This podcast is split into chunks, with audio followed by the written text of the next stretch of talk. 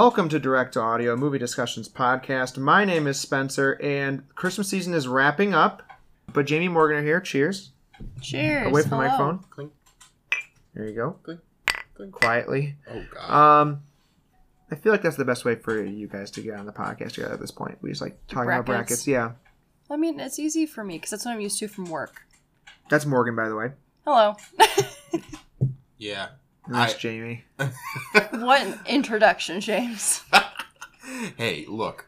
I enjoy the movie brackets. I think it's one of the one of the better like formats that you can do I like the a- structure. I do require some structure. because we have opinions and we want to share them. Yeah, it's we well, we've brought this up a lot, but Morgan and I do a lot of brackets at work um, because I always put them together. Ironically enough, and um, it just really easily translates. So today we'll be doing a 32 movie Christmas movie bracket to determine what is the best Christmas movie of all time. Um, now, I only did 32 because I tried to stretch it to get to 64 but at the end it really got kind of like loose and we were i was really grasping at straws i do have an honorable mentions list but so do you feel like we covered all the bases or is there anything that we're missing you feel I like feel like we watched so many Mhm. Christmas movies. I never want to watch one again. Oh, I disagree. I'm more into Christmas movies now. I miss watching horror movies every single day because we went through this streak because Spencer introduced us to the world of like horror, slasher, anything that's not usually like action, traditional action movie. So now I'm stuck on that kick, and then December comes along and I'm expected to watch Christmas movies, which is fine. But now I've watched what I feel like is everything I need to watch. well now here's what i'm going to say though and we're going to get into it briefly and then we're going to kind of drop it from here. Christmas movie can encapsulate a lot of things. Um, there are christmas horror movies there are christmas action movies there are christmas romance movies there are christmas comedies there are christmas cartoons. I think everybody's going to have a differentiating opinion on what makes a christmas movie. Now what i've always said is a christmas movie is where christmas is a central plot point or helps drive the plot along in a certain way it doesn't have to look like Christmas because some places don't have Christmas. Um, it doesn't have to have snow or some, it, it can have Christmas music or whatever. I think there's a lot of different caveats that can qualify a Christmas movie. Is that fair to say? Oh, I think it's fair. I like that definition. I just struggle with anything that doesn't have snow because that's what I'm used to. Right, and I think a lot of Christmas movies do a good job of emulating that. And Stormy's here finally. He hasn't been on the pod this uh, season. Uh, I paused it so I can get Stormy a little chair so he can sit with us. But yeah, I feel like Christmas movie is it can be a lot of different things, and I feel like I tried to capture a little bit of everything. Maybe your favorite movie did not make the list. I also want to tell you, listener, that this isn't like official. This is not going to go down like set in stone somewhere. We might put it in stone somewhere, but this is just our opinion. Um, we have 32 movies. We're going to run through an honorable mentions list, and then I'm going to run through the brief rules of the brag in case no one remembers them or knows them or has listened to one of these episodes before. Our honorable mentions list, and feel free to jump in if you have any off the top of your head. Uh, Jack Frost, starring Michael Keaton. The horror movie Jack Frost that does not star Michael Keaton. We also have the original Miracle on 34th Street. There was like a second remake. Uh, we chose the 90s version. Um, we also have.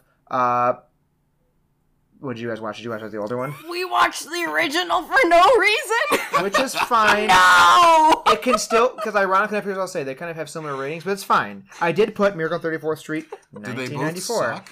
Sorry, spoilers. Spoilers, not the best. Um, but either way, Miracle on 34th Street, whichever version you want to think about. The Year Without a Santa Claus, Fred Claus, Sound Night Deadly Night. Um, the list of movies that uh, people debate that are Christmas movies but might not be Harry Potter, Batman Returns, Edward Scissorhands. Stormy's climbing behind the Christmas tree. I'm interested to see where this goes. Also, if you hear anything in the background, we have a, uh fake fire going on the television to make it feel warmer in here. Any sequels? So we don't have things like Home Alone 2 or Home Alone 3. or the Santa Clause 2. Santa Clause 2. We also don't have the new Christmas Story movie that just came out. Are there any other ones that you guys can think of that aren't on the list? Exactly, Storm. Uh, the Santa Clause three with uh, Martin Short as Jack Frost. Okay.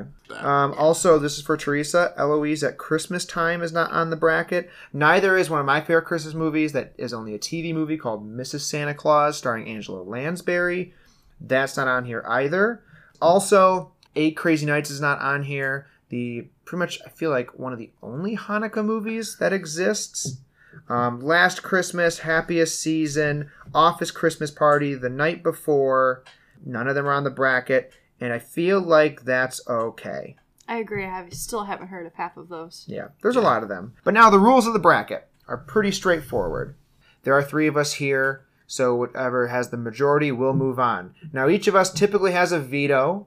Um, and what that means is that if one of us gets outvoted but we want the movie to move on, we can veto it and move that movie on. We can only do that once per bracket. So each one of us has one veto, but we will be calling it the ho ho hold up. Um, you. Have to say that if you want your movie to move on. Um, now, Boo. I know, but we're trying to be festive. We have our Christmas mugs. We have the fire on. We're tr- I have my um, Cowabunga Christmas shirt on with the Ninja Turtles. We're ready. Now, I do want to also point out that this bracket is listed from based on the movie's average score. I literally made 32 movies from best to worst, and I literally took them and seeded them properly. So what they have on here are not matchups that I picked. They are specifically how their percentages were ranked on here. So if your movie is a little bit low, has a bad matchup, just know that I did not make them that way. It's how the bracket fell. Um, any questions? No, sir. Okay, and with the veto, you can only use it up until uh, the Elite Eight. So after the um, second round, uh, we do this. It's no more because we don't want to have to push it into the final four or anything like that. So, make sense? Mhm. Okay. Yes, sir. And we will start with our number one matchup. We have the number one overall seed, the 1964 animated How the Grinch Stole Christmas special. Jamie, do you not remember this? Your face is Oh looking no confused. no no no! I'm just shocked that it's number one. It has a 100% on Rotten Tomatoes. what? Yes. oh, Um, that's some BS. What do you mean? well, I, I'm going to tell you right now, I absolutely love It's my favorite version of The Grinch. So. It's, Yes, yeah, it's I agree. It's great. It's but- Okay, hold on. Let's fantastic. get to, 100%? let's get to the, what it's facing. It is facing the lowest seed in the bracket, Christmas with the Cranks. I agree with Mm. that. Mm. I'm okay. I think there is a better Tim Allen Christmas movie. I think Christmas with the Cranks is very much mid 2000s with its comedy. It's trying to be like mean spirited and like really goofy slapsticky at moments. Dan Aykroyd's in there, which is fun, but Stormy does Stormy does not agree. Stormy loves Christmas with the Cranks. Yeah, that's right. Um, this is not even a debate for me. I agree. Christmas, How the Grinch Stole Christmas, the cartoon version from the '60s with Boris So Karloff, good. Yeah. is one of the best Christmas movies ever. Christmas with Yeah. the Cranks. So this is the first time I'd watched it all the way through, and it really irritated me. And I think it was that 2000s humor. hmm I just couldn't get behind it. I understood what they were trying to do, and where they were coming from, but it irritated me so much. you really don't like the 2000s dad humor in No, movies it because irritates it's- the shit out it's of me. crude and sexist often and It's the I don't mind a crude joke. I think that's funny. It's Well, the sexism, but crude in like a it's not even funny like way. a cringe crude. yeah it's Is that just like for? why Yeah, I Yeah. think you're right. I think that's yeah. And I just think that even though Jamie Lee Curtis is in this, and I do love me some Jamie Lee Curtis, um, I just, I, it's not, and uh, even if it was a better movie, I'm still picking Grinch because Grinch is really good. she's better in halloween movies Absolutely. All right, so Grinch is going to move on. Next up, we have um, Home Alone, the original, um, versus Bad Santa. Um, now, Bad Santa was a movie that was always on on Comedy Central. It felt like every holiday season. I'm not the big uh, similar as we talked about earlier. It's got that mean spirited humor, but I think it's I one I love Bernie Mac in this movie. He's fantastic. But Home Alone is a Christmas classic for a reason. Mhm. Um, I think Home Alone is the clear choice here. I agree. I think Home Alone is better for a wider variety of audiences, and I feel like Bad Santa requires a very specific kind of humor to thoroughly enjoy it. yeah I do think it's a funny take on Santa and mall Santas and this idea that we have. And I think a lot. And what's funny is that Home Alone actually has a moment with a mall Santa that he runs into, and then his car breaks down. So I think it's like this kind of common knowledge. I just think it's not my preferred choice. Um, and also Home Alone is just fantastic. That's pretty much, but are, are we all voting Home Alone? Mhm. Yeah. Okay. I mean, Home Alone's great. We'll, we'll, we'll get into the merits, I think, in a bit. Um, I don't think we need to explain every single time why it's good or not. So I think this will be our first hard matchup. We have the Rankin and Bass animated special Santa Claus is Coming to Town versus the Polar Express. I understand that the Polar Express visually looks horrifying in many scenes. It hasn't really aged that well. Not aged gracefully. No. It's because I feel like that was one of those movies where they it was kind of on the cutting edge of a certain type of animated animation technology and Yeah. they didn't really iron out all the kinks, but they're like, "Eh, we'll do it on a Christmas movie. We'll make money anyway." That's that might not be It was The- right in the period where animation was kind of evolving, where everyone was kind of picking up on the Pixar style. And this is where you see DreamWorks start to kind of kick it up a little bit. Disney kind of moves forward, and it's it's right around that era where it's Mhm. like it's kind of uncanny valley, where it's like this doesn't really look real, but it's trying to be. But I'm with you. And Rankin and Bass, what I love about the Rankin and Bass stop motion movies is that they are meant to look like they're kind of they kind of look timeless in the way that they're presented. Yeah. Yeah, no, I agree with what y'all said. I feel like I grew up watching the Polar Express Yeah. every single year, and now I hate it. Is it because you're just kind of sick of it, or yeah, you, I'm okay. sick of it. And Santa Claus is coming to town. Much more sentimental to me, One foot in front and that of is the frequently other. stuck in my head. I think that I'll probably be outvoted on this. I will vote for Polar Express Okay. For one reason only. Tom Hanks, No. Hmm. Josh Josh Groban. Groban. Josh Groban does. slap. Holy heck. if you've listened to the credit song, oh my god, you will get goosebumps. It is Believe? the You're most You're gonna yes. vote for a whole movie for Okay, the end credits. Song. So I'm also going to Look, vote for Polar Express because Screw your stop motion and I think that Santa Claus is Coming to Town is my least favorite of the Rankin and Bass specials. I do think it's great. Don't get me wrong. I just think Polar Express, Tom Hanks is awesome. It's got some pretty cool visuals, even though the visuals are weird. I had the video game on the PlayStation, which I never knew how to beat. Ooh. Um, but also, I think the song still plays, and I just think that overall, I enjoyed that one a little bit more. I'll allow it. Yeah, just Josh Groban. All right, Polar Express. Next up, we have Miracle on 34th Street No. versus A Christmas Story. Oh, this is interesting for you because you hate a Christmas story. Let me, okay, here's Is it a- because you look like the kid? Yeah. Um, here's what I'll say about A Christmas Story. I know that a lot of people like it, um, and I've tried to watch it many times.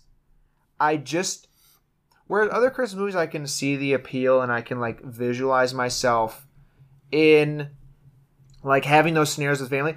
It just is very boring to me. The only parts that I really found myself because I rewatched it to give it a chance. I only found the like his like dream sequences the most fun parts, where he's like Hmm. shooting the robbers with his gun, or he's uh, like showing off to uh, his teacher about like the paper that he wrote. yeah. But everything else, I just I don't like Ralphie as the kid. oh, Ralphie is annoying. Ralphie's shit. so annoying. Mhm. And I just think it kind of aimlessly wanders through. I'm still gonna pick Christmas Story because I feel like it's kind of like one of those movies that deserves to go on just based off its merit alone. Um, but it's one of those ones that I just don't see the appeal as much as other people do. I disagree. I see the appeal. I like the change of the back and forth from like those those kind of like flashbacks or like flash forwards even because he's envisioning himself older. I like those in comparison to him being his dumbass annoying child self. And also anything is going to beat Miracle because that movie took 12 years off my life. Yeah, Yeah. No, I I I have to agree. Um Christmas Story is going to move on for me. Um did you enjoy it though, or are you kind of like voting out of it? That was your first time seeing it, wasn't it? it was my first it? time seeing it. And It's on all the time. I think it is on all the time. I think that's one of the reasons why I don't like it. Is because like my one of my favorite Christmas movies, and we'll get to it in a bit, is Christmas Vacation. Mm, I, yep. And I feel like that's a very common debate on like which one do you like.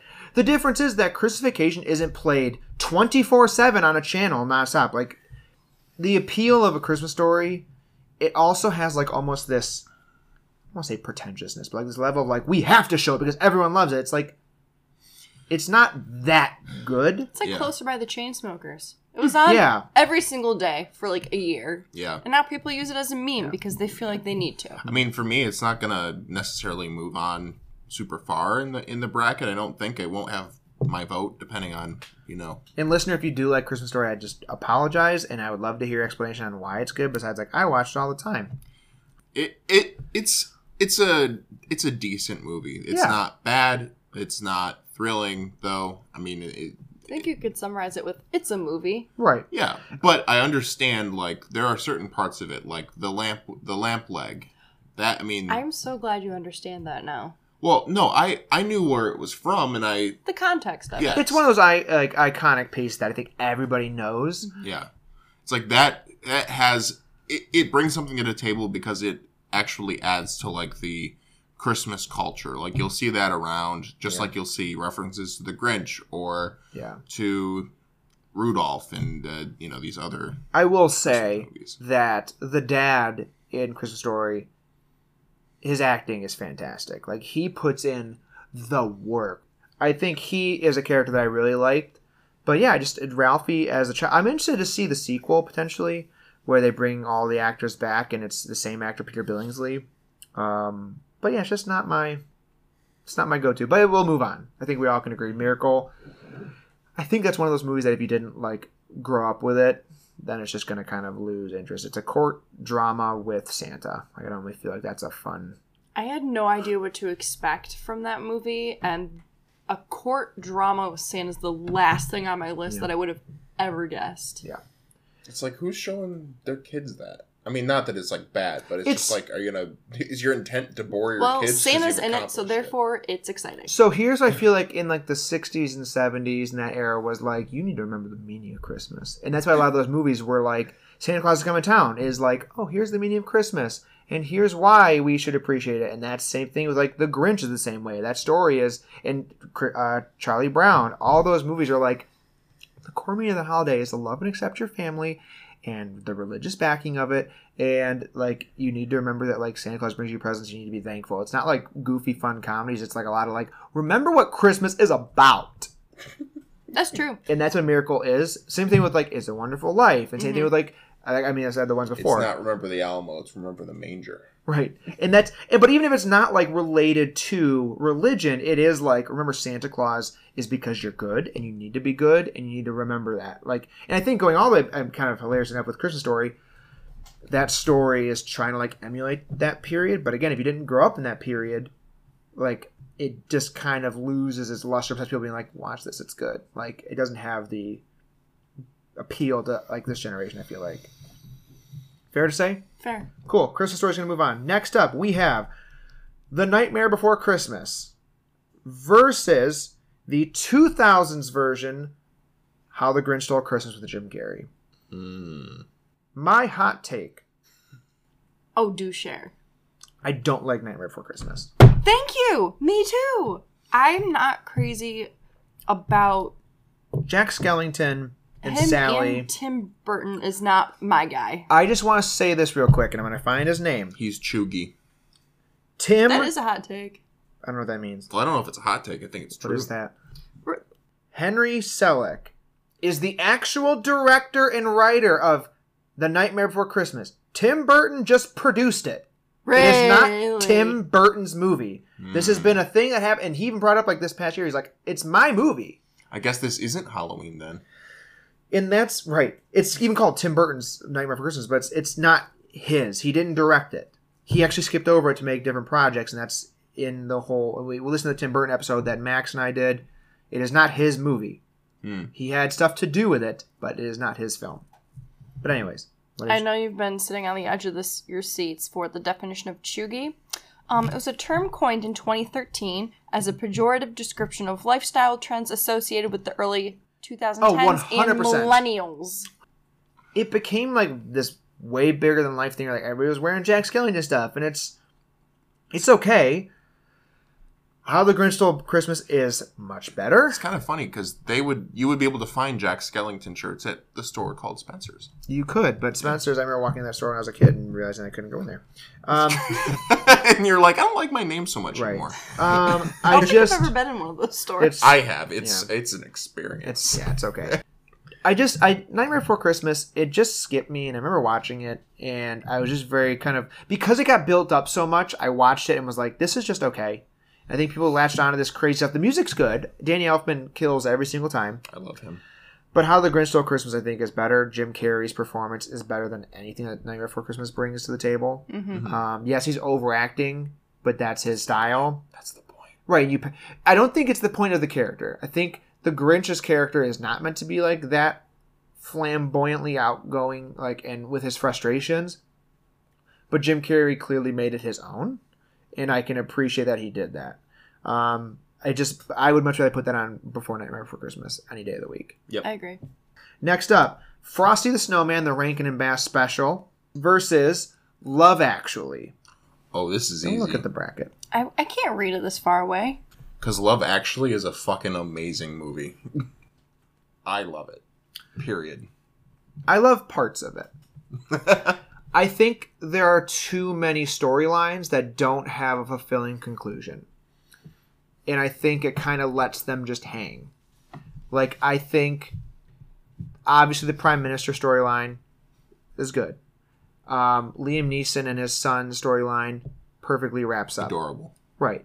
I think Alan Rickman's uh, and Emma Thompson's like marital problems does not wrap up really easily. I was it's surprised kind of by left that. hanging. Yeah, But it I made think me that's violent as well. That's the point because if in in real life your marital problems sometimes they just hang. But I think, You which think, I think, think. that's fair. But on the uh, like with it, then you have the the th- uh, American boys that go over to or the English boys that go over to Oh. America. That goes nowhere. I could do And without there's that. kind of like Martin Freeman. Martin Freeman and his Love like Martin girl Freeman. that he likes that doesn't go anywhere. Then you also have uh, Andrew Lincoln uh, stealing uh, his best friend's girlfriend or fian- wife, uh, Keira Knightley.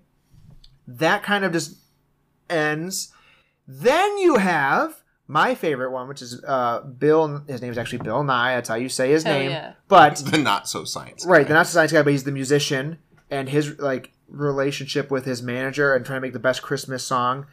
That one's good. Then you have the girl who falls in love with uh she she has to take care of her brother. And so she can't find love because she's always trying to like take care of her brother and like tries to have sex with a guy and then Oh. there's just so many stories. If they would have taken out two, it would have been a much more cohesive movie. I still like Love Actually. Don't get me wrong. I'm just saying.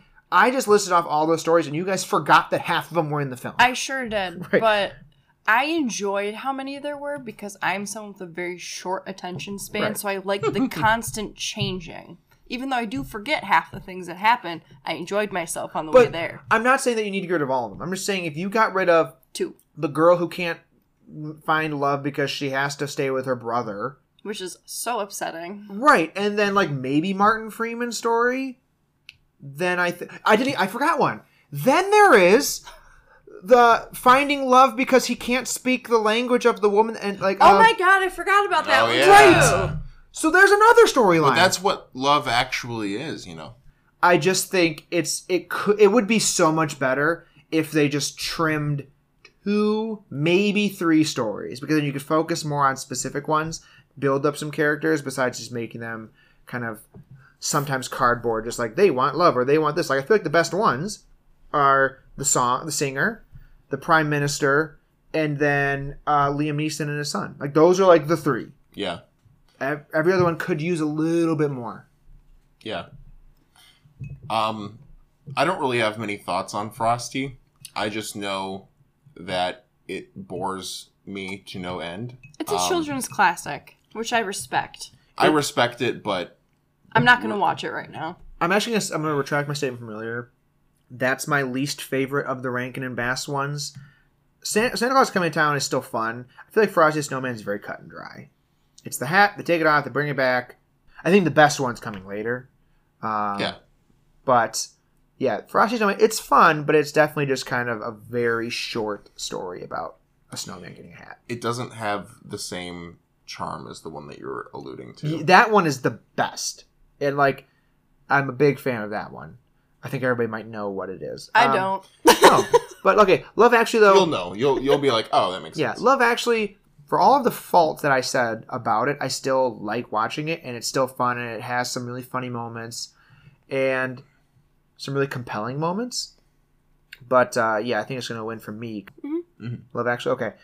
Next up, we have Will Ferrell's Elf Ooh. versus a movie we referenced earlier, Tim Allen's The Santa Clause. Ah, I This one know. hurts for this me. does hurt. I have a very solid opinion. I'm gonna go with Elf on this one because I think I could watch that one over and over simply because Will Ferrell. Okay, so I'm going to say my vote is The Santa Clause. what? So I do love Elf. Don't get me wrong. I saw Elf in the theater with my family. I love it.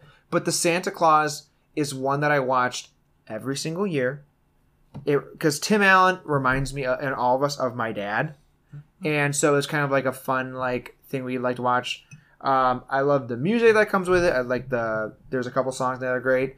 Bernard's awesome. I Yes. think half the women on this planet, even some men, had crushes on Bernard when they were younger. Yes. Um, I also just love the comedy of that one more. Like t- Will Ferrell being again, we talked about this in the Will Ferrell bracket. The childlike, wondrous, like man boy is funny, but I like Tim Allen's cynical view paired with like. No, here's why it's wholesome. Then he slowly changes and learns the error of his ways. It's like, oh, actually, like being Santa Claus is good. And that movie makes me cry every time. Where he's like, I gotta go try. The kids are depending on me.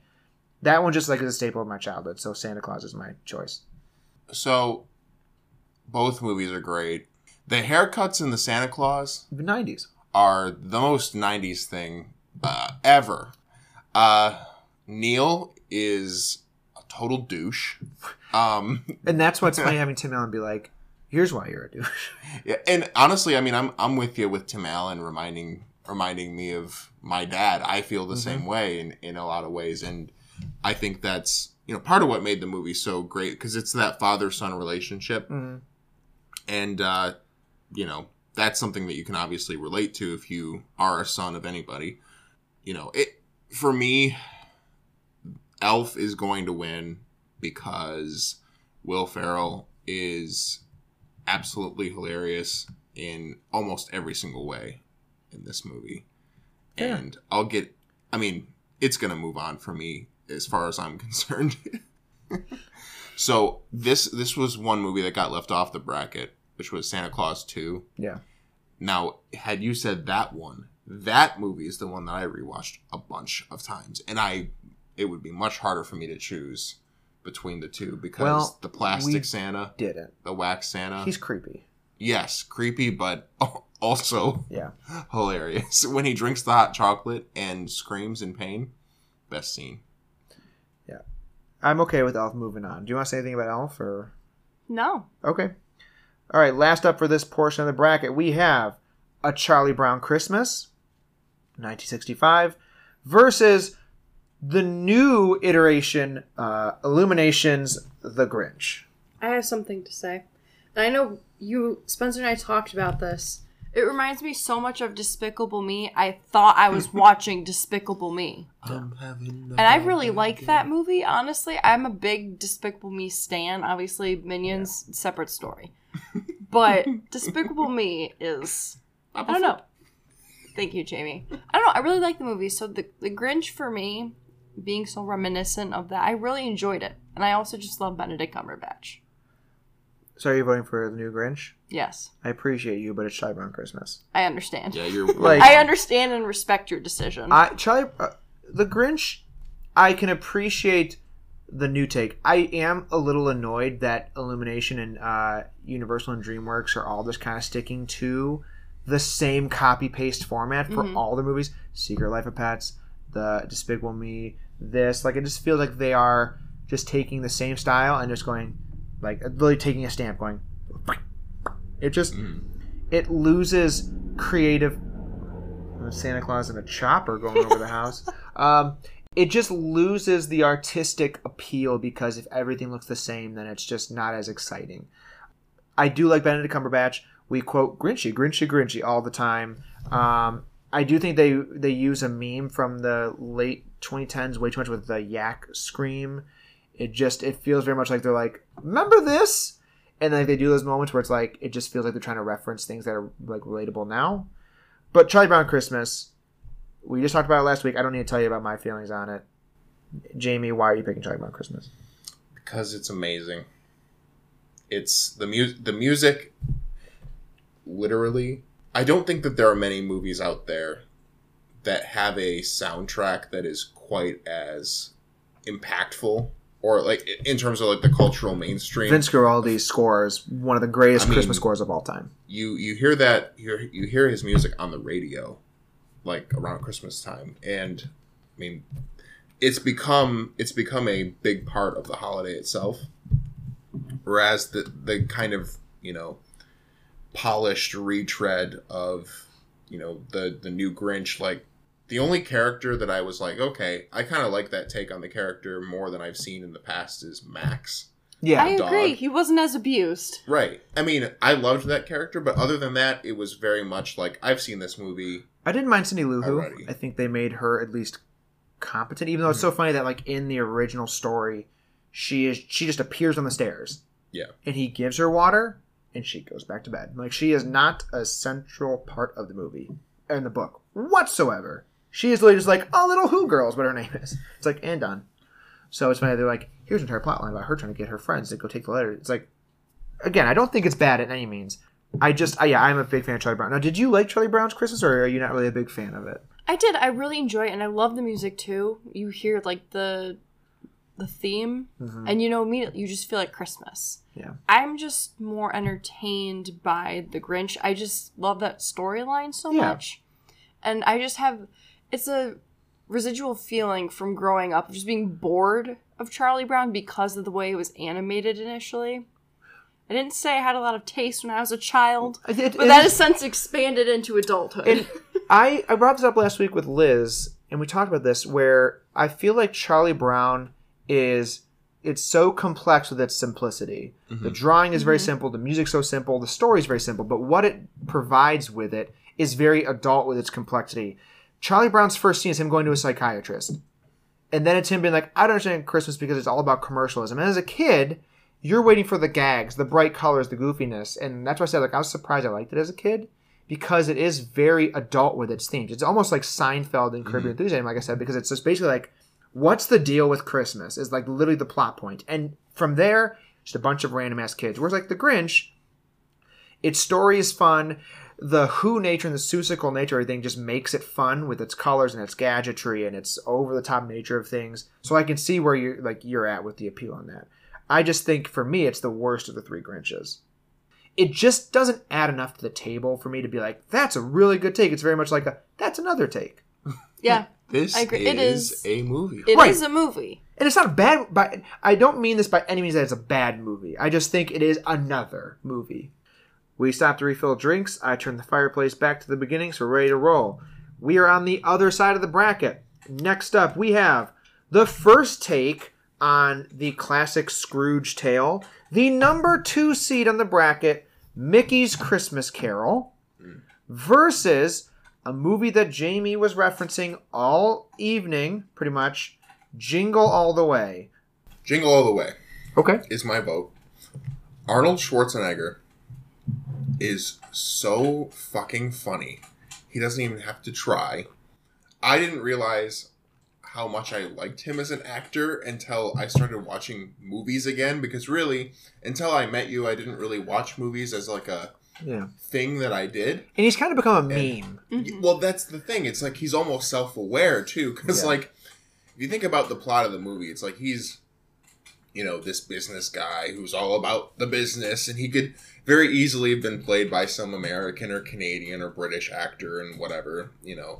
But instead, you have Arnold here, who like part of his charm is the fact that he does have like a very kind of thick accent, and that is like very much part of his persona Yeah. and it's he's also an action star and it's like he kind of seems a little out of place in this very you know suburban american story Yeah. and that's part of what makes the movie so intriguing to me um, and so watchable because he just when when he inevitably gets into fights with the mailman and Sinbad. yeah, and is just kind of overall very much like the dad buffoon, kind Yeah. of can't get out of his own way. Which is funny because that's the opposite know. of the character that he normally plays, where he's the Right. like super big tough guy. Right. guy.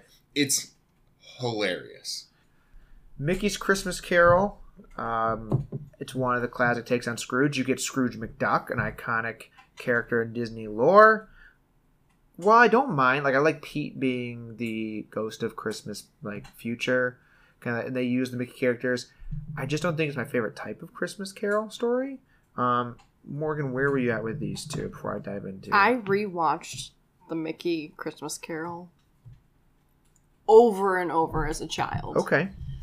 So this one that will have my vote simply because I just I need to for this one, I have very mid opinions of both and only sentimental Yeah, which I mean, feelings towards tries. the one. Yeah. So I'm like, which one is more Christmassy to me? I feel like I could watch Jingle All the Way. I don't know, on like a Tuesday in a July or something like that. So it's very sentimental to you. Um, I'm going to be voting for Jingle All the Way just because I'm an Arnold Schwarzenegger fan, and I think the Scrooge storyline, while it is like a great story, there's really one, maybe two versions that I really connect to. And this one's not bad. It's just not my preferred version. Similar with the Grinch. I'll respect it. I'll And also, I do enjoy quoting Jingle All the Way, and for the pod and for Max, we're going to vote for Jingle All the Way. Also, I just know deep down this vote does not matter because the next matchup is the horror comedy classic Gremlins versus Christmas Vacation. and for me, it doesn't matter. Christmas Vacation is the best. Mhm. Like Yes. I, I don't even Mhm. need like I'll get into it later on how much I love Christmas Vacation. yeah. Um, it's so funny, quotable. We always stole my grandparents' VHS of it. Um, it's the bomb. But I do also love Gremlins. We've covered on the pod. Gremlins is great. It does feel like Christmas, which I also enjoy. Um, but where are you guys at? Christmas vacation. That Chicago Bears hat that he wears. I, there's going to be more explanations as it goes further. But for the first round, the hat alone wins this round. The me. line that wins it alone is "Merry Christmas, shitters full." Done. But Morgan, because you guys just uh, first I'll ask your opinion, then I'm gonna ask you about your um, more stuff. So, but what is your vote and why? Christmas Vacation. Yeah. But the only reason I would give Gremlins an eensy beensy little sprinkle of Honorable a thought, Chintzy Yeah. Beansy. it's just that's like one of the only movies I remember watching as a family growing up. Specifically, that Gremlins 2 can fuck itself. Yeah. But the first Gremlins, you feel the same way. I would like for you guys to watch it with me. Kind to the movie. Yes. I would like for you both to watch it with me because I feel like when you take it from the lens of what they were trying to do with it, I think you'll have a, at least a, a little bit more of an enjoyable time.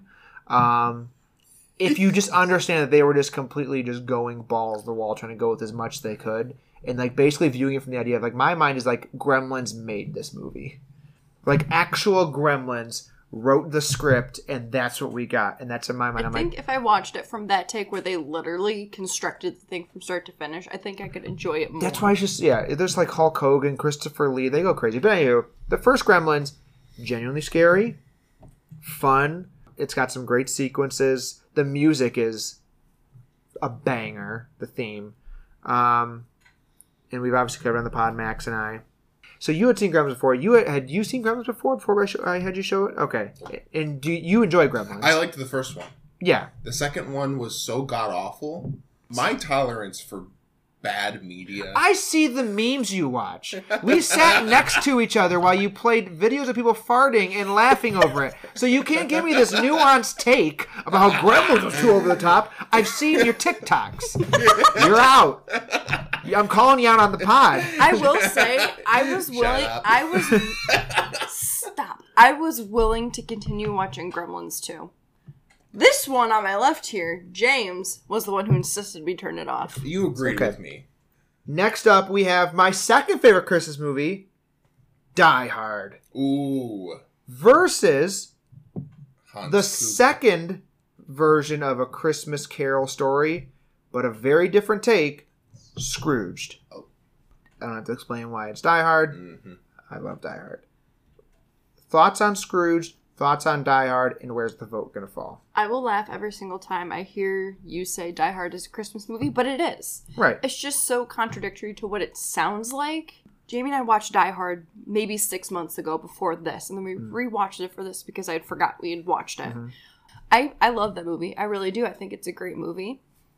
Scrooge is a good movie. I enjoyed it. I was entertained by it, but I like Die Hard better. I would rewatch Die Hard multiple times. I see. I like Bill Murray, but I don't personally. I don't really think he's like the funniest comedian out there in movies, at least. Yeah. Like he has done a lot, you know, but Scrooge to me was you know kind of the retread of the Christmas Carol story, and honestly, when when a when a plot has been you know told different ways, those movies themselves all kind of come down a peg to me. And then Die Hard is Die Hard's just so entertaining. And Alan Rickman, amazing, rest that in peace. Wow, First I- movie. yeah. And That was his first movie? Mhm. You're fucking kidding me. No way. That's why he's he's just the perfect villain. yeah, He has every answer. He's so cool, calm, and collected. I got it confused between the time we had first watched it and this time with that one Nicolas Cage movie where he's trying to deliver the teddy bear. Or am I mixing two movies up in one? That is Con Air. I love Con Air. That's a bunny. It's put the bunny Oh. back in the box. Terribly The sorry. That was entertaining too. in the But Con Air that is is what I thought. fantastic. Die Hard is one of the best action movies of all time. I typically put it near the top because I think just even from an action movie standpoint, it's great. Scrooge, I think you made a good point. Bill Murray in this, with with the character of Scrooge, I like to see as the film goes on, like even with like It's a Wonderful Life, the point of the movie is to because I, I feel like that's technically a take on the story, but a mm, yeah, different oh, version I of it. agree. Right. You you want the character to start to like the first ghost they kind of go oh whatever this is kind of weird but then they start to slowly like turn around and realize the error of their ways.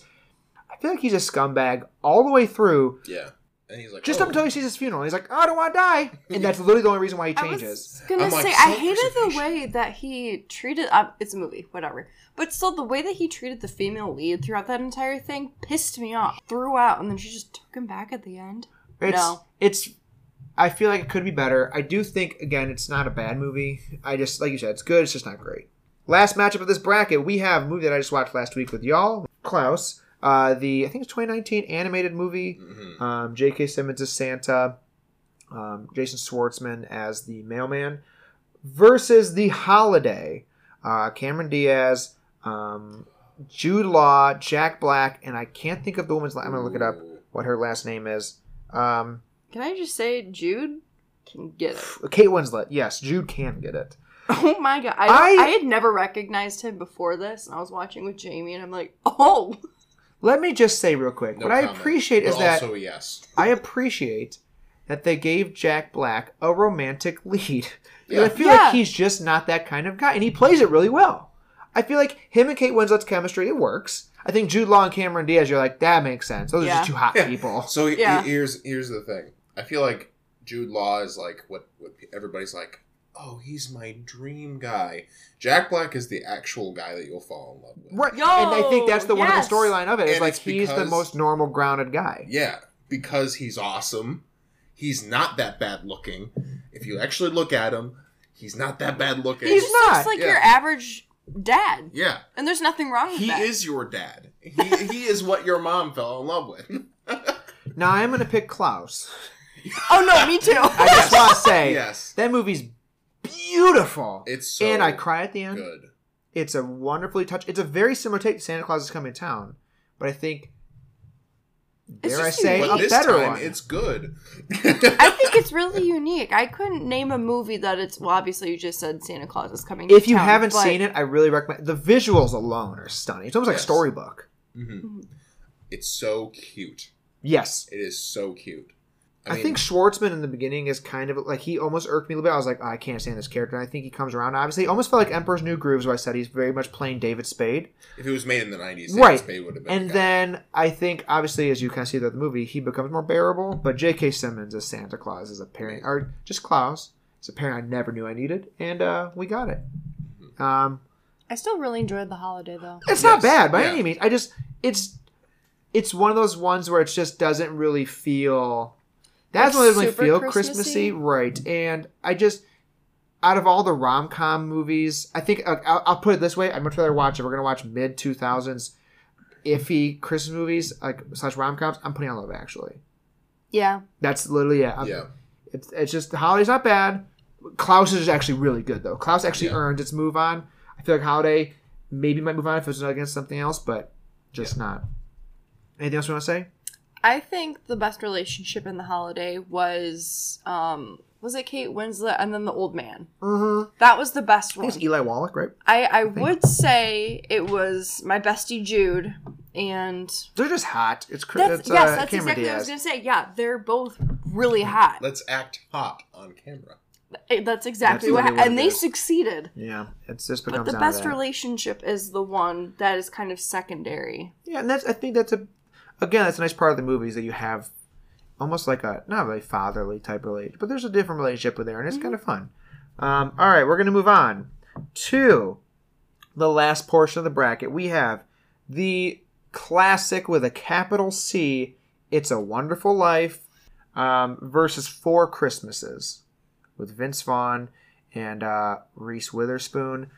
I don't want Vince Vaughn in my Christmas movies because he's te- for my sake he's 0 for 2. I just can't get behind Fred Claus, and this one just bores me. I have a hard time with an opinion on this because Four Christmases is really it's fine. I don't want to Yeah. rewatch it. As a matter of fact, it kind of left a bad taste in my mouth, and I can't put my finger on why. It's a wonderful life I enjoyed. It was just a little too long. It is a little too long. I just can't appreciate how good the movie is for 1946. That's yeah. like Jimmy that's how I Stewart put, too. has one of the greatest performances in movie history. For cultural significance, I will vote "It's a Wonderful Life" because I think that Four Christmases was uh, kind of. I feel the same way. You know It what? left- Dare I say, slightly cheugy. yeah, it was a little trash. Um, "It's a Wonderful Life." I was bored by it, but I can understand why it's good. It is very 1940 cinema. Yeah, I like the Scrooge like message in it. I think Jimmy Stewart, again, phenomenal. This is one that I swear to God, listener, I did not set this up. We have White Christmas versus Black Christmas. I love that this happened. ooh, And this is really hard for me because they're two very different movies. I I enjoyed White Christmas. Again, a The little spectacle long. of it. It is very. A little long. I love the costumes and the production The behind music. it. And this is coming from someone who does it takes me a long time to warm up to a musical or a movie that has big musical aspects in it.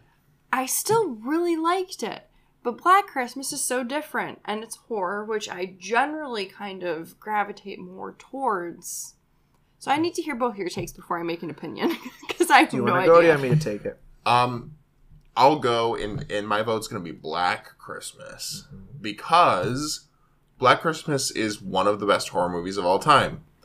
Uh, White Christmas, many people will say it's the best Christmas movie of all time because of you know reasons, I guess. Uh, not any reasons that I would necessarily understand, but it was it was great in terms of like a spectacle and a production.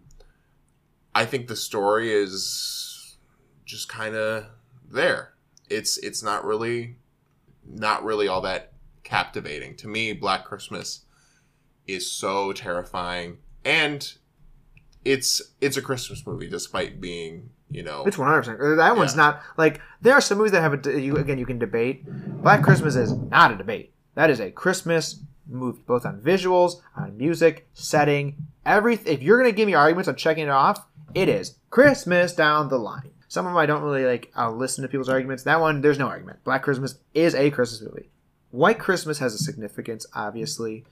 The spectacle, I think, is the best word you can use. The musical numbers are phenomenal. yes, very good. Uh, I do agree where plot it is very much uh, again a 40s 50s movie in the earlier time period where it's just kind of stringing the movie along with aimless direction where I love the dancing um Gene Kelly to have dancing with Danny fucking Kaye great uh, it's a Christmas vacation line but um I I see the appeal Black Christmas also has an appeal again one of the greatest horror movies of all time it really kicked off the slasher genre. It feels like Christmas. This one's hard. My family loves White Christmas. I will vote Black Christmas. Um, I just think it's a better movie. Yeah. On what it's trying to do, White Christmas is fun, and the music's great.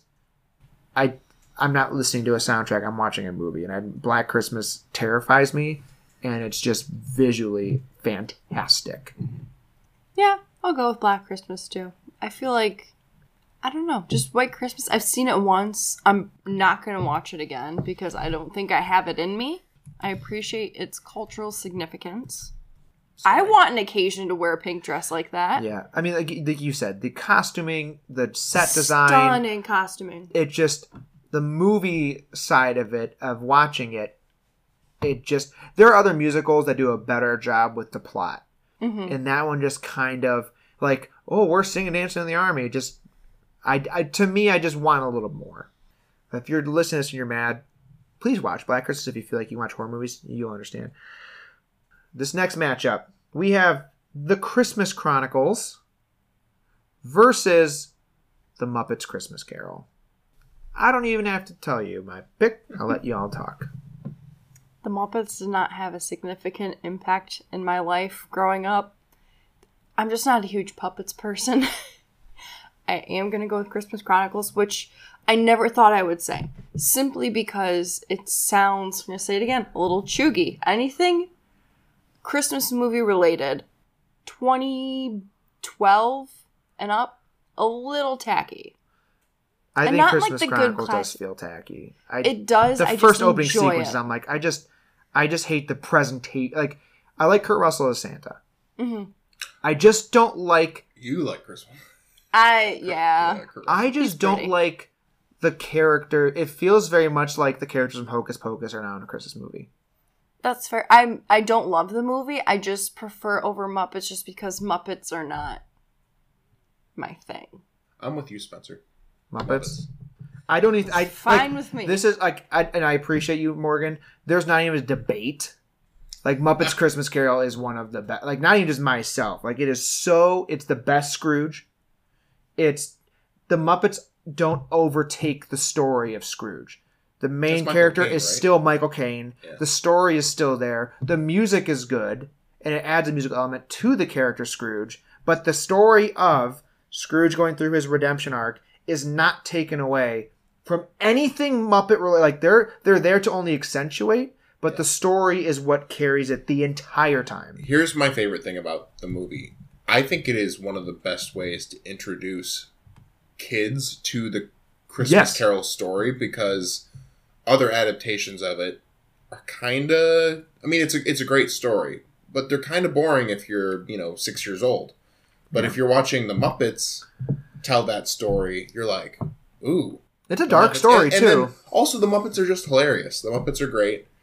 Um, period. Last but not least, the final matchup in the round of 32, we have the Rankin and Bass special we were all referencing earlier, the number three seed overall, Rudolph the Red-Nosed Reindeer. oh, I get it now. Yep. Versus Krampus. Fuck. Man, you know what? I'm gonna have to say Krampus here. I know that you're gonna be like, "What the hell?" However, Adam Scott, I love that man, and Rudolph.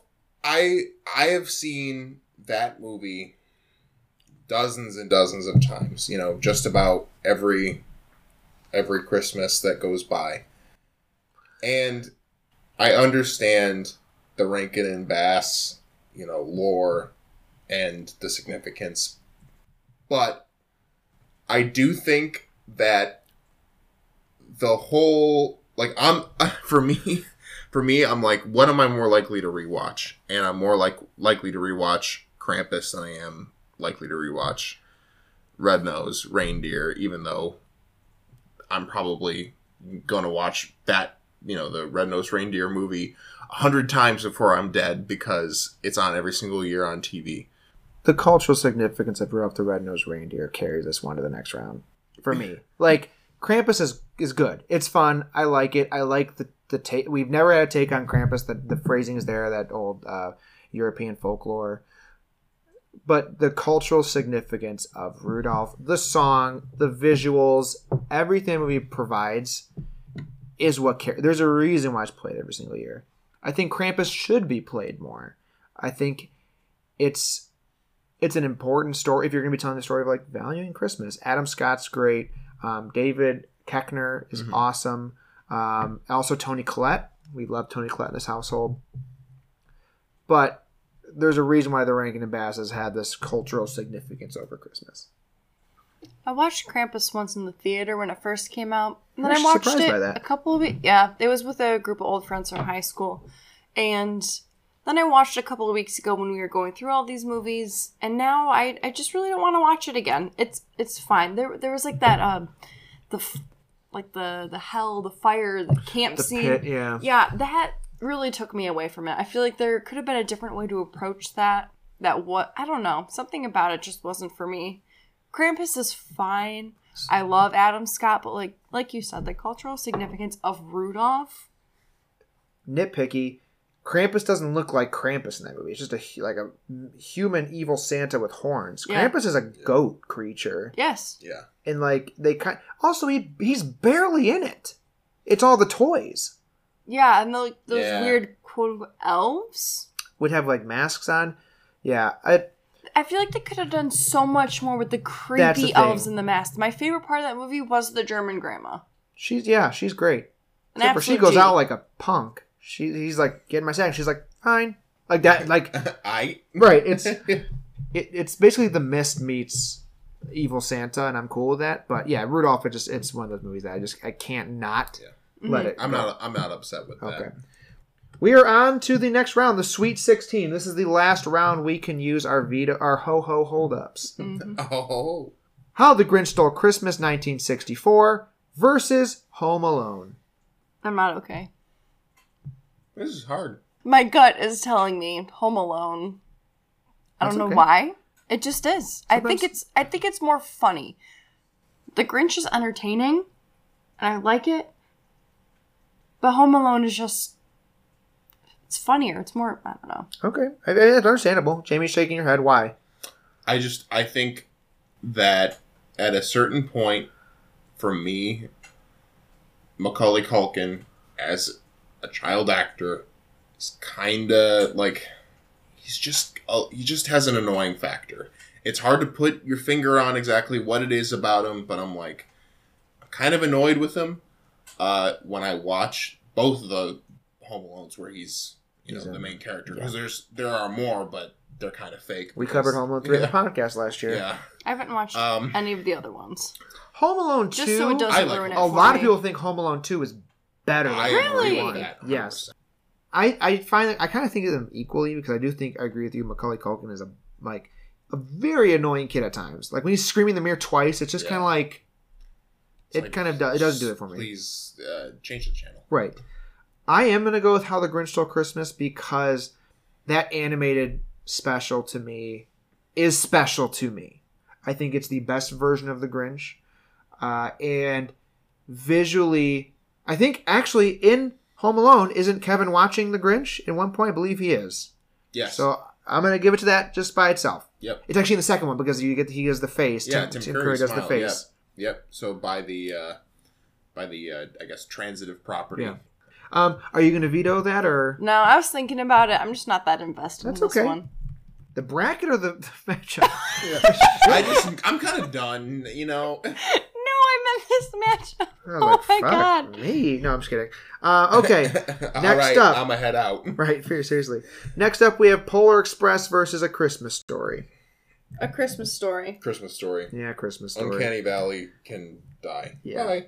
I'm gonna tell you right now, it ain't going much farther. no, I know. All right, How the Grinch Stole Christmas 2000s with Jim Carrey versus Love Actually. Oh, loathes entirely. The matchup or the movie?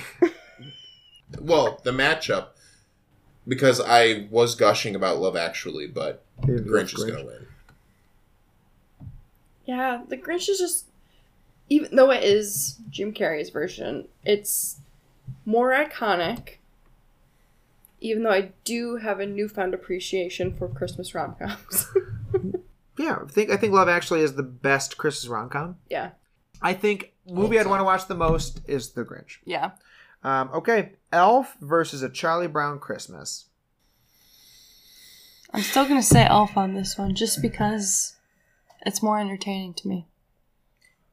You know what? I was gonna disappoint my uncle Kyle because he hates Will Ferrell, and I was going to vote for Elf, but I'm gonna vote for his most favorite Christmas movie ever.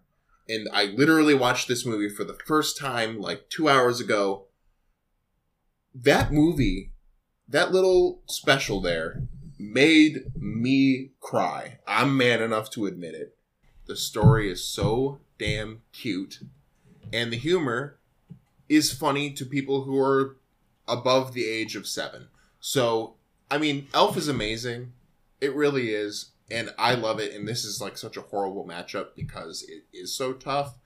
But I have to be real. Like, I mean, at a certain point, Elf, you just kind of go through the motions. And I just feel like there's something more to the Charlie Brown Christmas special. And it's so, it's such a big part of the modern Christmas culture in America. Yeah. Especially. I, I want to clarify. I think there's a, there's like a viewpoint out there that I don't like Elf. I, I love Elf. I, I think it's great. James, the whole cast is excellent. I think there are moments in there that are genuinely funny that have these great. They'll be forever burned in people's memories when it comes to Christmas movies. However, Charlie Brown Christmas is the one I'm going to vote for. Although it has this obvious religious like sh- shoehorn in there nature, which I feel like is out of place. Even though Charles Schulz wanted it there, it does kind of feel strangely like wedged in. I love Charlie Brown Christmas and the music behind it and everything all together as a whole. I think I'll vote for Charlie Brown Christmas. Morgan, we were talking about vetoes. Oh, God, please. You can veto I if you can like. do whatever I want, James. Both of these can validly move on. That's the thing I'm having the biggest issue with is they're both such big pieces of like I would But- say like cultural history, but like Elf is iconic. But so is Charlie Brown. Mm-hmm. I don't think either of us would be upset if you did it because I'm 50 50 on it. So if you vote for Elf, it's fine. If veto it through, you can. The music in Charlie Brown just reminds me so deeply of Christmas. Okay. But then Elf is Christmas personified Which- in a movie. Okay. You're So, personified. I'm so torn, but I think I think I'm gonna veto. Or excuse me, Okay. ho ho ho. Hold up. I'm sorry, Okay. Jamie. I understand if I need to walk home after this. which is okay. I No, it's okay. I think we made a valid enough case for both. Jingle All the Way versus Christmas Vacation. Without a doubt, it's Christmas vacation. I'll say, for does me. anyone want to make a claim for Jingle? I mean, I love the quotability of Jingle All the Way, but it's Christmas Vacation. the thing because is, the it's more quotability of quotable. I would say it's even more quotable. yeah, yeah, and I love Arnie, but you know, Next up, we have Die Hard versus Klaus. Oh no! screw this, man. Die Hard. Ah. Die Hard. It's tough, but it's Die Hard because I think visually Klaus is more Christmas, but yeah, I mean, it's tough. It's a cartoon Klaus movie about is- Santa Claus. I guess Klaus is so cute, whatever, Spencer. but Die Hard is so fun. I loved Klaus. Don't get me wrong. Die I'm with Hard is so much fun. It is. You can watch Yeah, it any time of year too. And like honestly, Home Alone two had this been on the bracket, that that probably would have gotten further. Um, because I was Did you say Home Alone 2? yeah. We're back on that now? Well, look, okay, so His brain but you were mysterious you ways. like you if you turn on if you have cable, AMC, it will be super specific. June and Home Alone two will be on. Right. It's so so it's one of those movies But that's we're on Die Hard versus Klaus. I'm just I'm making I'm trying to make another point. Bring it back about together. how- The how transitive you, property. you can, Bring it yeah, home, you Daddy. can watch like Ew. Die Hard is on all the time. It's one of those movies you can watch really any time of the year because it's not. It doesn't have this like you know Christmassy title. Like same with Home Alone. Home Alone, Lost in New York doesn't say you know Christmas with the Cranks or you know Ho Ho, shut the fuck up, Ho Ho. You know. It's my That favorite is Christmas my movie. favorite Christmas Yeah. movie. it's it's. That's my point. Was there one? Just gonna say, wait, what was, Was there one? My, my point is that He goes, Okay, Klaus is more of a like specifically only Christmas movie where Yes. Die Hard has a universal appeal throughout. yes, Remember when I made that argument a couple of You did. podcasts ago, and you you guys were like, "Well, that doesn't matter." I do. what? Okay, moving on. Die Hard. Uh, here, watch Klaus, watch Klaus. Next It's up, we have It's a Wonderful Life versus Black Christmas. Black Christmas. I would actually vote for It's a Wonderful Life, but Well, it's not so wonderful now, is it? not so wonderful now. Okay, so Black Christmas. We'll move on. Okay. And your last matchup The Muppets Christmas Carol versus Rudolph the Red-Nosed Reindeer. Muppets. Muppets. I was gonna say Rudolph, but it doesn't matter. It doesn't because I was going to veto it either way. Yeah. You're wrong. yes. So I was now- the only one who used my. ho, I ho, actually ho, okay, so up. I was going to actually just use it for It's a Wonderful Life, but I needed to make sure Jamie was on board for Muppets before I moved forward with that. strategery. Yeah, that's how you politic. Muppets to me is Christmas, so I was like I have to let that one go through. Might not make it far When I beyond see that, that green but frog. dude, when he's staring up at the moon, it's one more sleep till Christmas. Yeah. Cry. One more sleep till Christmas. Day. It's the best. Um, we are in our Elite Eight. Whatever wins these, we no longer can use our ho ho holdups. And uh, whatever wins these goes on to the Final Four and wins their side of the bracket. So we have 1964's How the Grinch Stole Christmas versus A Christmas Story. Grinch. It's the Grinch. Yeah. Yep. Sorry, Christmas Story. The Look a Grinch. poll. Good one, actually. That scene was funny. I'm not gonna lie. It was. That's a good scene. Like there again, there are moments that I like in that movie. It's just as a collective, I just think it's not I can see where you're coming from. right. I, I, just disagree. which is fine. I, I think that's the the beauty of the movie is that, and I just yeah, I, I, I but I genuinely, as I have said before, I love the Grinch. Also, fun fact, inspired by Teresa's fun fact. Uh, sh- totally shot in Cleveland, apparently. I like the phrase "totally." Totally shot in, like he's like trying to sell us on it. That is Yeah. totally Cleveland. It takes place in Actually, it's very Cleveland if you, if you think about it on like Oh. a deeper level. You're like, eh, It's very not- Midwest. It's okay. That movie, what I will say is that it feels like a Midwest Christmas. Even Yeah. when he's changing the tire and there's like brown shit ass sludge in the ground, like Yeah. slush. I'm like, Yeah, that's home. that's Michigan. I'm like, Sure I can is. relate Yep. to this. yes. We've all been there. How the Grinch Stole Christmas from 1964 has won the top left portion of the bracket. Next up, we have the 2000s version of How the Grinch Stole Christmas with Jim Carrey versus Elf. Elf. Morgan? It feels wrong to say anything but the Grinch here, but I think if we're talking about, I don't know, I just Elf feels right. these two are literally like in my like mind bank are always Like, together next to each other? which Yeah. is weird No, They're I'm always feel together. the same way. You can't have one without the other. which is funny because they're not relatable at all Oh, not in the slightest. i'll also vote elf It just feels right. whatever would have won between elf and charlie brown was the winner for me in this side Yeah. so that's why i was like i really don't care either way like it's going to beat the grinch in my book i like i love the movie don't get me wrong christine baranski smoking hot great I love Jeffrey Tambor. I love all this. Like we always quote the fudge scene. This is not pudding. What is it? Like that whole sequence. It's very quotable. I think more quotable than Elf because there's a lot of one-liners within How the Grinch Stole Christmas. But I think Elf, like you said earlier, feels like Christmas, which is a very important thing. Whereas How the Grinch Stole Christmas is just another take It's on. just a bunch of memes. It is. You know what totally torpedoes that movie for me is uh, Where Are You Christmas? I don't need to hear this kid sing. Yeah, I'm with you. It's by the. There is a version I think done by Faith Hill on the like the CD of that Also um, bad. soundtrack. It's better than that. Um, But the Jim Carrey version of, how, of the Grinch song, very, it's very similar to Robin Williams with Aladdin, where it's like I'm just gonna do all these crazy outlandish voices, but I can also sing really well, and I love that. It's a very different take in a good way. All right, so the winner of the bottom left portion of the bracket is Elf. Next up, we have a matchup that pains my heart. It is Christmas Vacation versus Die Hard. Oh my god. Right off the bat, I'm going Christmas vacation just because it feels more like Christmas to me. It just does. Die Hard is also a fantastic movie. It just I can forget it's a Christmas movie sometimes, whereas Christmas Vacation does not allow that. Die Hard. which sucks for me. But hilariously enough, I had zero doubt in my mind of what the winner was, and I could technically use one quote from each movie if I wanted to push this one along. and it's, uh, but I will go with the movie that uh, has Clark Griswold cutting down a Christmas tree, saying "Bend over and I'll show you." When asked where he's going to put it, and yeah. Um, and we haven't even talked about cousin Eddie. And uh, you serious, Clark?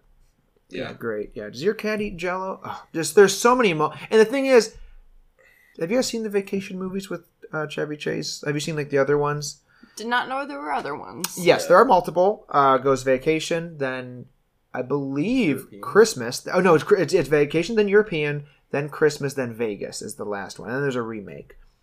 Um, With Ed Helms. It was so strange to see him as a like a I don't say like a young man, but like a how old was he? Like he's in his age? forties. Because I'm watching Community right now, and he's old in that Yes. show, so it was very strange. This is peak Chevy Chase, taking away anything that he did on set. With, like I- we're not going after that like with any other shows or anything like that because he's is a, sometimes people say he's not the best person to deal with on set. Oh, great! But stripping that away, his comedic timing in this movie and his chemistry with everybody is amazing. He's so good. It's so funny, so witty, and it's what I was saying about the vacation movies is they're very linear with their storytelling. It's we're going from plan A to plan B or spot one. Like we're just we're our goal is to get to our vacation. This movie is we're just getting to Christmas and we're trying to make it along the way. And he wants to put along the best Christmas, and that's the plot line throughout the movie. And it's simple, relatable, and it's great. Die Hard's amazing. Love Die Hard. John McClane, one of the best action heroes of all time. The quotes, Yippee motherfucker, come out to the coast, have a few laughs. It's not Christmas till Hans Gruber falls off uh, Nakatomi Plaza. I like this is like my probably my top two. But Christmas Vacation is great. Um, I said we would literally steal our grandma's VHS of it, my grandma's VHS, and watch it till it pretty much burnt out. But yep, Christmas Vacation moves on. Our last matchup of the corner bracket here, we have Black Christmas versus The Muppets Christmas Carol. I already know Morgan's vote because she does not like the Muppets. We already know your vote because you have, you're Yeah. obsessed with the Muppets. I also am obsessed with Black Christmas. Like I, I showed that movie to y'all. We cover it on the pod. It's amazing. I've championed that movie for literal years. But the Muppets is the one I watch with my mom, and we watch it every single year on Christmas Eve. Reminds me of my mom. It's great. Muppets. Fair. It feels I like respect Christmas. it. Again, Black Christmas. If you have not seen it, listen to the episode about it. And watch. Is there anything you guys want to say about Black Christmas before we let it move on here, or I let think it? I feel like that was one of the first like batch of movies you lent It was, us, which got yes. us into watching movies, but then also horror movies. It's- I really enjoyed it. what I've said about horror movies for a long time on the pod, and even before that, it comes with a negative connotation that it's just really cheaply made, no plot. It's there for blood, gores, and boobs and nudity, and like, and there's nothing to it beyond that. This movie, if you watch it, you can see how much substance there is. You can see how creative this movie is. The characters are compelling. The horror is earned. It's not jump scare heavy by any means. It has one of the scariest last shots of any movie ever. Yeah. Sticks with you But in the cultural mainstream, it doesn't get its flowers. because Halloween came along. Yeah. So if you're looking at the, we talked about this in the history of the slashers episode. It's Black Christmas. It's Peeping Tom. It's Psycho. It's technically Texas Chainsaw Massacre, and Black Christmas and Peeping Tom are the two that really fall by the wayside. But John Carpenter literally made Halloween because he's like Black Christmas is a holiday horror movie. I want to make mine. They chose Halloween. That's literally why it exists. Is he just took what they did and elevated it up. So that's not to, he obviously made an amazing movie and he's great, but Black Christmas it just yeah, it's it doesn't get the respect it's uh, it earned. So yeah. Yeah. please watch Black Christmas. If you don't like horror movies, then just recognize that's great. But yes, Muppets will move on again, deservedly so. Your final four, we've talked about it, so we'll go to the first side of the bracket. We have 1964's How the Grinch Stole Christmas versus Elf. I'm not going first. Hey, Spencer, you want to go first? Can I ask you a question, Jamie? Yeah. Are you burnt out on Elf? Because I feel like that's how you are with Yes. the okay. Is why is that? I think it's because Will Ferrell is in everything. He's in everything. And he is very funny. But I don't think that that's what makes movies good. You know? Like like one actor does not make a good movie necessarily. And I just want to say that movie has many good actors. Yes, but it's like, uh, in a way, I mean, not that he was some unknown entity because that was after his. Wasn't that after his Saturday Night Live days? Very much so. Yes, Yeah. he did that. Or late '90s, early 2000s. He had already like done. 04 was or Yeah, he- 03, one of the two. He'd already done Elf. Austin Powers. He had already done um, Old School. He had done a lot of. I believe he might have done Anchorman the same year. Yeah. Yep. Yeah, and I mean, I just think how how how the Grinch Stole Christmas is just a, a better. If we're choosing what's the best Christmas movie, I think that is the best one of you know Uh, better Grinch Stole- than yeah. than Elf. I just really love them both. And I'm not burnt out from Elf because that's not something I was really allowed to watch a lot growing up.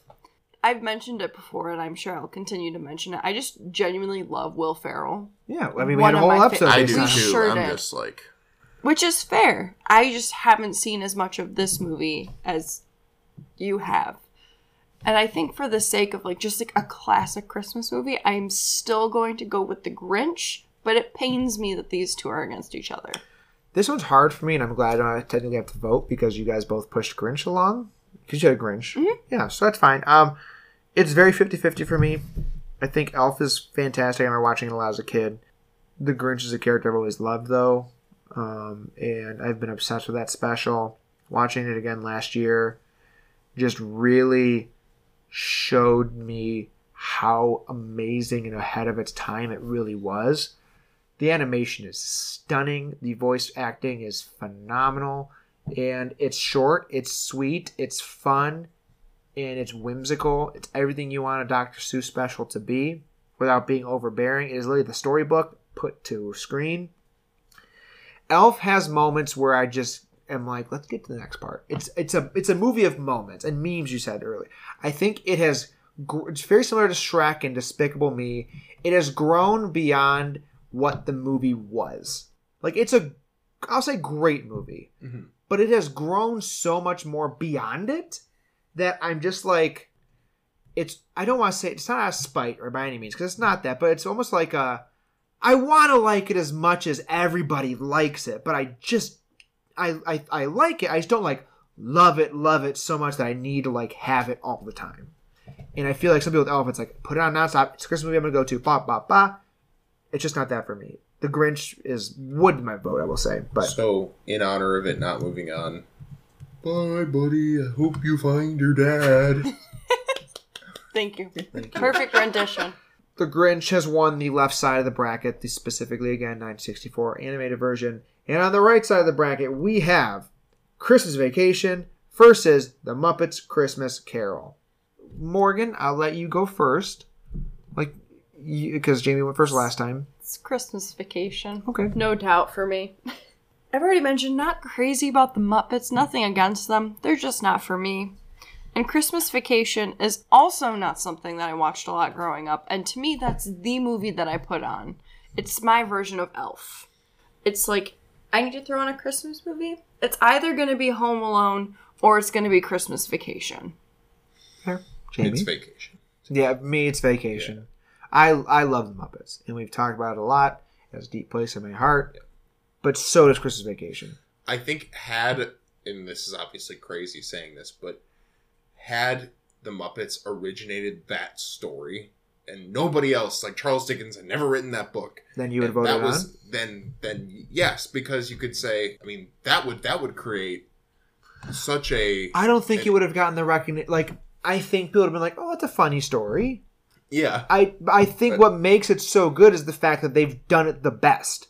yeah Like these goofy marionette puppets, that's what Muppet stands for, did the best version of one of the most iconic Christmas tales, or just tales in general. It's a Charles Dickens classic, and it was perfected by puppets and Michael Caine. Like the concept of Hey, that. Michael Caine. When you Michael say it Caine like is- that, it's really he puts funny. in one of the greatest performances. Like he's He acting on tries. He, yeah, they kill him. No, but it's just it's it's so fun for kids. It's so fun for adults. The music is great, and it has that wonderful Muppet feeling. If you don't like Muppets or Sesame Street and those kind of things, like it's understandable. And if you didn't grow up with it, that's okay.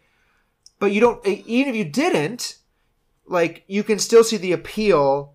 Muppets Christmas Carol is like that one where you can put on, and that's okay. But I'm still voting Christmas Vacation because that movie has been my favorite since I was like eight years old. It's been Christmas Vacation. Your final matchup is 1964's How the Grinch Stole Christmas versus Christmas Vacation. I will go first because you both have gone first these past two rounds. It is Christmas Vacation to me. There's not really a question or debate in my mind. Grinch is great.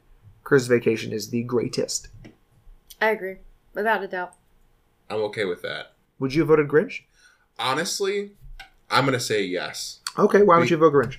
Because I think Grinch is more universally appealing, whereas I think that something like the the more crude the humor is in a movie, the less of like a you know Well, yeah. audience size that you have. And I feel like what's what's what's the overarching, you know, theme of at least like modern day Christmas? It's like you want to spend time with your friends and family. Not everybody likes the same humor. It's like what are you going to throw on?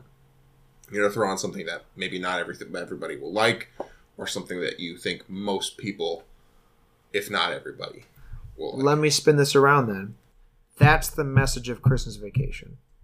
Is the fact that regardless of who you're around in the holidays, people you love, people you despise, people Yeah. you can't even stand bearing the sight of them, at the end of the day, the holidays bring you together. You make do with the situation that you have, and you smile and grin your way through it and drink as much liquor as you possibly can if you want to or can. That movie is Clark losing his sanity and realizing at the end that the true meaning of Christmas is not the bonus that he was going to be getting or his need to have his job recognized or the pool being built. It's the people that are around him who are having the best house in the neighborhood.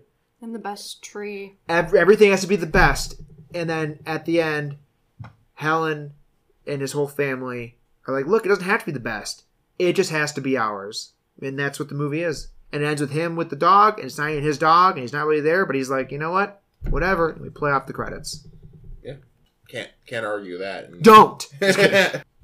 It's a good movie, and I like it the most. Put that on the back of the DVD. yeah. yeah. Critically acclaimed. Okay. Critically okay. So what I would like for you guys to do, since it is Christmas time here, and we're we just went through all these brackets, can you give me a top five? Vacation, Elf, Charlie Brown.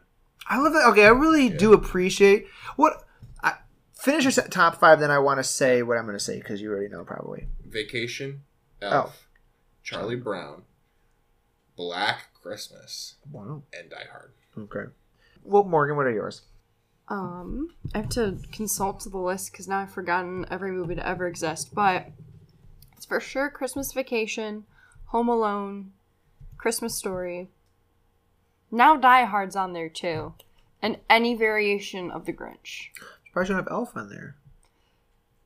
It's just I. If there was a six spot, Elf would be on there. Elf would be Elf. Elf is the. I'm going back to like my my childhood That's classics. okay. Uh, do you have an honorable mention then, Jamie? Well, I mean, honorable mention would be Home Alone, Okay. and just for like the universe itself, both Yeah. movies, I'd say. What I genuinely love though is how after we do this and after I show you guys movies, how much you latch onto them means a lot. And the fact that you Charlie Brown you've never watched before, and now you're like championing that movie.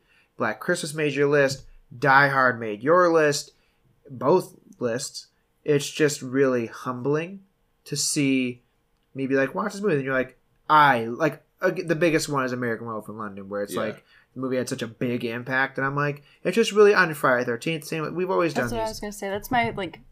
It's I don't want to say it's like a comfort movie. It is. That's what's but it's like a comfort it's movie okay. now. and that's what I genuinely love. And so you being like Charlie Brown Christmas when you had watched it like two hours before is Yeah. really it. It means a lot because now you can kind of be a part of the cultural zeitgeist. One, but two, it's like I'm. i it's always nice to be able to show you like, oh yeah, here's this like slice of Americana and like a culture that you've never experienced before. Um, and all, I know you all are wondering. It is Christmas Vacation, Die Hard, The Muppet, Christmas Carol, uh, How the Grinch Stole Christmas, uh, 1964 version, and then this is where it gets kind of hard. The Santa Clause is my number five because I just realized it's on here, and then my runner-up would be Black Christmas at that point. But that's it. We're done. Good job, team. Your winner of the bracket, the best Christmas movie, is National Lampoon's Christmas Vacation. Is anyone surprised? Honestly, yes. Re- really? I came into this and I was like, it's gonna be Christmas I thought it was gonna be Elf. Same. Yeah. I thought it was going to be Elf. Now, I, even texted didn't earlier. I said, I bet you it's Elf. I thought that was too predictable, which is why I thought you were gonna be you, Spencer. I thought you were gonna be against it the entire time. No, because okay, I again, again, I think people think that Subtly a little bit. I, I, I think Pete, you were more against it than I was. Yeah, but I mean, But like the th- the difference is, as listener, they didn't know the bracket, and so I knew the bracket. And looking at it, it was just the way it was lined up. Santa Clause is one of my favorites. Then Charlie Brown, and then Grinch. So it was literally like it was against three movies that I like just a little bit better. Because Elf against anything else would probably move on, but it was just the matchups that it had. Again, I also knew Christmas Vacation, Die Hard, but I also didn't know how you guys felt about Christmas Vacation. So it was Oh, like I. love. Right, but you could have been like, it's okay. I don't, and so that could have easily been voted out by any of the ones on the other list. And so that's where I was thinking to myself, just like Elf got voted out really early, technically, and then you vetoed it out. It could have been that way with Christmas Vacation or Die Hard or whatever. So, looking at the bracket, I just thought that Elf, doing the Will Ferrell bracket with you guys, was going to move on because you guys have that connection to it. But now Jamie having a bigger connection with Charlie Brown's bald ass head. Is- Uh, hopefully, if you didn't see this coming, and uh, if you did, then watch Christmas Vacation because I feel like that's what I'm probably gonna do tonight. I haven't watched it this year, so I'm kind of bummed. Thank you both for being on. I appreciate it. Thank you for coming up for dinner. Yes, that was a mean. This man makes a mean tortilla soup. It was it was good. it was good. Not my best work, but good nonetheless. I just, I really love a soup. I love soup too. You made Soup a good great. soup. Thank you, thank you. Um, thank you for bringing cider. Thank you for watching all these movies, and uh, thank you for coming on as much as you have in this year. This is it for season five. We're going to be moving on to season six. Is there anything you guys want to say before we get going? No, thanks for having us. I feel Of like I honestly I would have never watched half of these. I had not watched half of them, and now I have, and now I never have to watch them again. So I feel like I checked off a box. There you go. That's kind of the best part about these is like you watch them and then you realize what you need and don't need to watch, and then you're good. Yeah. Thanks for having us. Of course. And uh, listener, thank you so much for listening. I do appreciate your time and support. We have some great episodes for my birthday month in January. That's what we're gonna come back to. January 25th. There you go. Write it You down. can write it down. Um, You're gonna edit that out. no, I'll leave it in. I mean, I had an episode last year where me and uh, Mike released it on my birthday. So, Happy birthday. Ah. but I am now going to take a well-needed two-week break. I will be going to Alabama to visit Teresa and her family. It'll be nice to not have to watch movies or think about movies or think about the podcast for a while. So I'm very relieved with that. But other than that, uh, follow us on Instagram. Uh, be ready for season six. And as always, be kind and please rewind.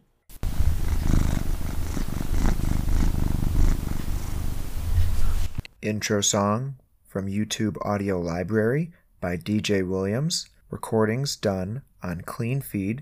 Podcast distributed by Anchor. Original logo created by friend of the pod David. Current logo created by friend of the pod Liz. Purring by Storm.